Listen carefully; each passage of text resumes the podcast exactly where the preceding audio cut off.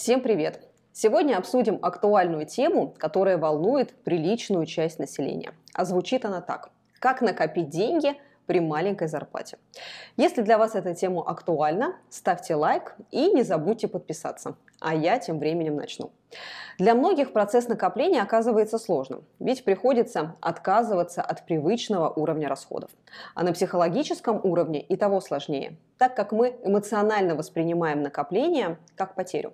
Самое важное здесь заставить психологию работать на себя, так как нам в целом физически больно терять деньги, даже если они уходят в накопление.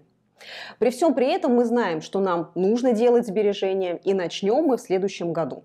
А сегодня мы пойдем и все потратим. Кому такое знакомо? Уверена, здесь многие узнали себя. Так происходит, потому что мы воспринимаем себя в двух состояниях. В настоящем и в будущем. В будущем мы, конечно же, будем молодцами, начнем новую жизнь с понедельника или с Нового года, сядем на диету и даже займемся спортом. В общем, в будущем, как вы поняли, нас ждет идеальная жизнь. Такова вот человеческая природа. Но давайте все-таки вернемся к маленькой зарплате. На самом деле маленькая зарплата – это вызов. Вызов тому, чтобы начать работать над ее увеличением, если вы хотите создавать накопление. А теперь давайте перейдем к более конкретным шагам. И начнем мы со снов. Инвестируйте в свое образование и карьеру, чтобы быть конкурентоспособными на рынке.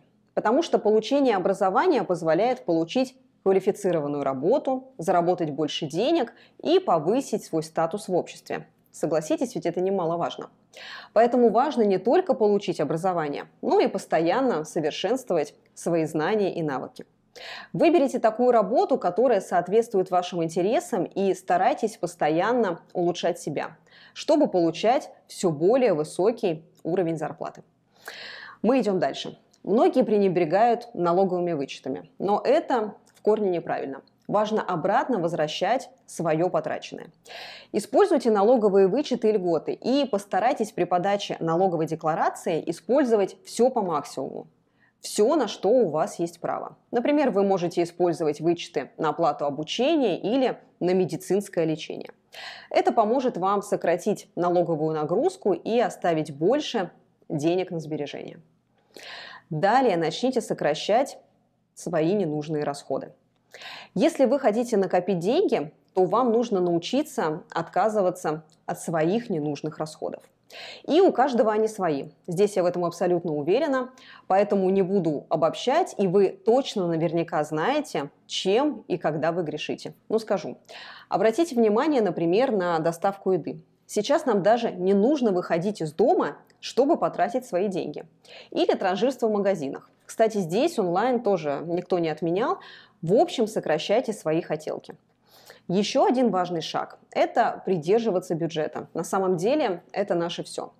Запишите свои доходы и расходы, чтобы понимать, где у вас есть возможность сократить траты. Разделите свои расходы на обязательные и необязательные, чтобы понимать, что конкретно нужно сократить. Например, вы можете отказаться от покупки кофе. И, друзья мои, пожалуйста, запомните, не берите кредиты на ненужные вещи. Если вы берете кредит, это значительно увеличивает ваши расходы и, само собой, уменьшает накапливать деньги. Поэтому, если нет возможности расплатиться наличкой, просто избегайте покупки. Мы идем дальше. И следующий шаг – постарайтесь пользоваться скидками и акциями. Например, вы можете следить за распродажами в магазинах и покупать товары в нужное и удобное для вас время, само собой, по более привлекательным ценам. А также можете использовать купоны и промокоды, чтобы получить скидку на покупку.